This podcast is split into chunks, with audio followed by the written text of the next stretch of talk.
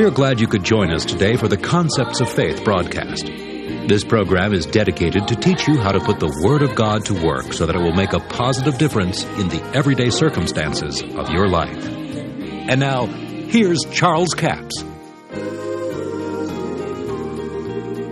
And I want us to read from 2 Timothy chapter 2.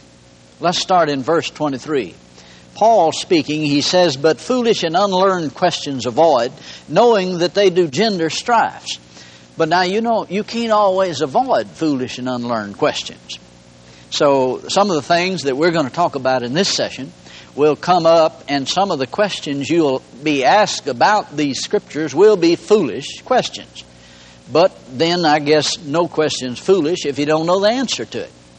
But to you, it may seem foolish sometimes, especially when you get insight into it.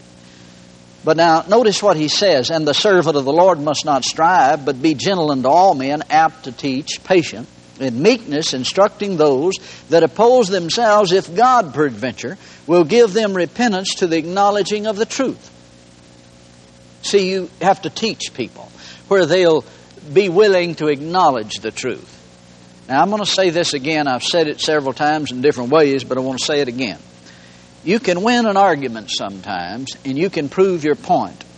But if you're so dogmatic about it, you may lose the individual. They may not receive what you had to say. You may be right.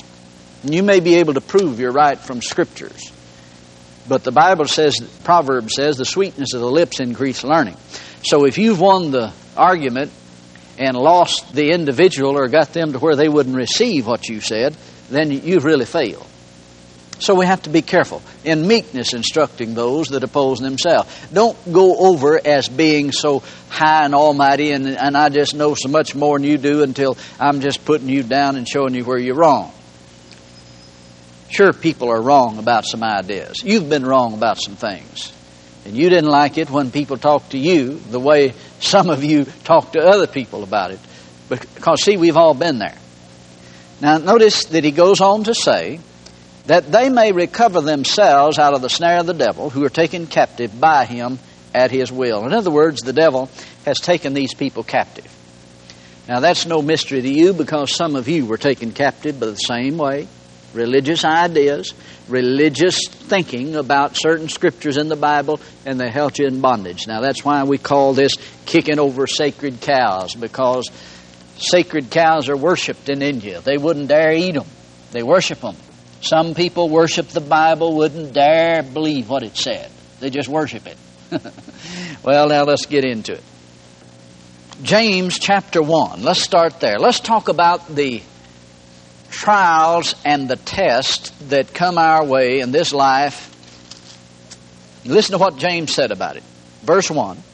James, a servant of God and of our Lord Jesus Christ, to the twelve tribes which are scattered abroad, greetings, my brethren. Count it all joy when you fall into divers temptations, knowing this, that the trying of your faith worketh patience. Notice it didn't say the trying of your faith makes it stronger. But now that's what most people believe that when your faith is tried, it makes it stronger. Well, now you may come out of a trial stronger, but it was because you acted on the Word of God, not because of the trial. It just gave you an opportunity to prove the Word of God worked. But let patience have her perfect work, that you may be perfect and entire, wanting nothing. Now, notice he says, Count it all joy when you fall into different temptations. He didn't say, Count it all joy when you run and jump into them. That's what some people do. They didn't fall into it. They knew it was there and they run jumped into it. We're to avoid these situations. But he said if you fall into temptation, test, or trial, count it joy. Count it joy, knowing this, that the trying of your faith works patience. But you see, if you don't know that the trying of your faith will bring the force of patience into play, then you'll be all upset about the situation. And we've all been that way. But you have to know that the trying of your faith will work patience. Now, patience is a spiritual force, it comes into play when you're in a trial or a test of faith. In other words, it means to be constant through the trial. You started out believing that my God has met my need according to his riches in glory. You've got your promise here. You've set your goal. My God has met my need. But then a week later, looked like everything, all hell broke loose and you lost your job and what else happened? And then your faith begins to sag like a bridge without a pier under it, unless patience comes into play. No, he didn't say the trying of your faith perfects it. He said it works patience. It causes the force of patience to come into play. And that patience, force of patience, will be like a pier under a bridge. It'll hold it up when there's a long span of time from the time that you believe you received until the time you did actually receive.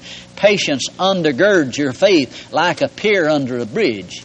It helps you to remain constant in what you believe and what you started out to believe. Well, James said, Count it all joy when you fall into temptation. Now, let's go to the sixth chapter of Matthew because I think there's some things here that Jesus said that'll add some light to this.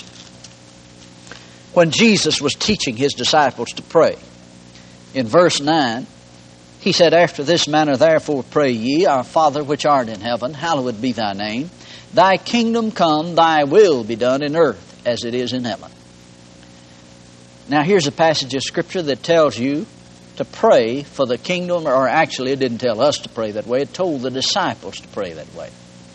Pray that the kingdom of God will come, and that the will of God be done in earth as it is in heaven. Now, see, it is the will of God that it be on earth as it is in heaven. Now, there are people that come to you with all kinds of questions, and they say, Well, isn't it God's will for us to always be in trial and test? Isn't it the tests and trials that makes us grow in life and make us more like Jesus? No, it's simply not. No, it's the tests and trials that is trying to get the word out of you and trying to get you to fail and trying to get you to go back into sin. You see, Jesus said that in the fourth chapter of Mark. He said, Satan comes to steal the word. It's Satan coming to steal the word through trials, through tests, through problems of life. You see, when everything's going well, you don't find people giving up and going back on God when they're winning victories and things are going well. It's when they're in problems and troubles and trials and tests of life that they usually foul out in the game of life and quit. Well, Jesus said for the disciples to pray the will of God be done in earth as it is in heaven. Now, if Jesus said for the disciples to pray that way, then that has to be the will of God, doesn't it? I mean, Jesus wouldn't tell his disciples to pray something that was out of the will of God. So, this verse of Scripture right here is one of the most profound scriptures in the whole Bible in teaching concerning God's will for the earth. That the will of God be done in earth as it is in heaven. Now, if you follow this on down, notice in verse 13 Lead us not into temptation, but deliver us from evil. For thine is the kingdom, the power, and the glory forever. Now, he said, pray that God won't lead you in any way that you be tempted, tested, or tried. He said, deliver us from evil. Now, right in the middle of this verse of Scripture, he says, Lead us not into temptation, but deliver us from evil. Now, why would he be talking about temptation and all of a sudden just change it to evil? He's calling the temptation, the test, and the trial evil. There's no good in it, it's not designed for any good. Oh, you may become stronger after a trial, after a test. You may end up being stronger, but it's because you acted on the Word of God. It's not because of the trial or test. There was no power, no ability in that trial or test to make you more like Jesus. It was your decision, you're making a decision to act on the Word of God that caused you to come out of it stronger. Now let's follow this. If he said, Pray that ye not be led into temptation, then it's not God's will for us to be led into temptation. He's telling you to pray that God won't have you in a situation where you would be tempted in a certain area. See, God knows your weakness. God knows the situations in your life where you're strong and where you're not as strong as other things. There's some people that there's some things they just can't hardly resist. And he said that individual ought to be praying that God would lead them away and get them a job where they wouldn't even be exposed to that. Now, that's what he's referring to. Now, let's go back to this the kingdom of God come, the will of God be done in earth as it is in heaven. Now, if it is the will of God for it to be done in earth as it is in heaven, then just ask yourself, how is it in heaven? Is there any trials, any tests there? Any problems of life up there? No. There'd not be any up there. Then that tells us something about God's will for the earth. If it's God's will for it to be on earth the same as it in heaven, then the same will for heaven is the will for the earth. And the same will for the earth will be the will that is already in heaven. If it was God's will for you to always be in a trial, always be in a test, just always having problems here on earth, then you better get ready for it when you get to heaven because that way it'll be in heaven if that is in fact the will of God.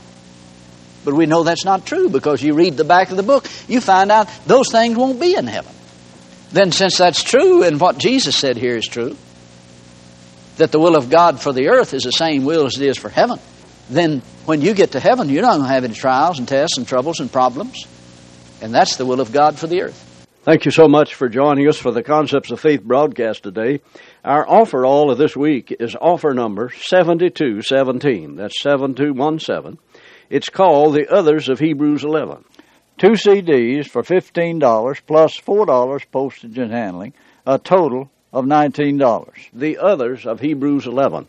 Well, what is this about? Well, let's read what it says in Hebrews chapter 11 verse 33 says, talks about all these people who through faith subdued kingdoms, wrought righteousness, obtained the promise, stopped the mouth of lion, quenched the violence of fire, escaped the edge of the sword, out of weakness were made strong, waxed valiant in fight, turned to flight the armies of the aliens, women received their dead raised to life again, and others were tortured, not accepting deliverance that they might obtain a better resurrection. Someone said, Well, you see, what happened to the others of Hebrews 11? Why couldn't they be delivered? Well, it says they didn't accept deliverance. Now, let me give you a little insight into this. There are other things involved. But you remember the Apostle Paul one time was let down the wall because a garrison of army surrounded the city at Damascus. They let him down in a basket down the wall and he escaped. So God provided a way of escape and he took it. But then the Holy Ghost began to say in every city he went and preached, says, Don't go to Jerusalem. If you do, you're going to be bound, and problems are going to be upon you and your ministry. And he said, Doesn't bother me, I'm going anyway. So he took a way of escape in some places, in other places he didn't. Now, I suppose he considered that it was more important to preach the gospel there than it was to stay away from the trouble that came to him. But what I want to point out is the fact that others were tortured not accepting deliverance. And it says that they might obtain a better resurrection. Now, this could mean that they just simply had to deny Christ if they were delivered. That's offer number 7217. It's entitled The Others of Hebrews 11. Two CDs for $15 plus $4 postage and handling, a total of $19. We have a toll free order line, 1 877 396 9400. 1 877 396 9400. Until tomorrow, this Charles Capps reminding you the enemy is defeated, God is exalted, and Jesus is coming soon. To order the product offered today, call 1 877 396 9400 or write Charles Capps. P.O. Box 69, England, Arkansas 72046. A complete list of CDs, books, and DVDs are available online at charlescapps.com. Through the website, you can listen to this radio program again and subscribe to our podcast. This broadcast is sponsored by Charles Capps Ministries and our listeners in this area.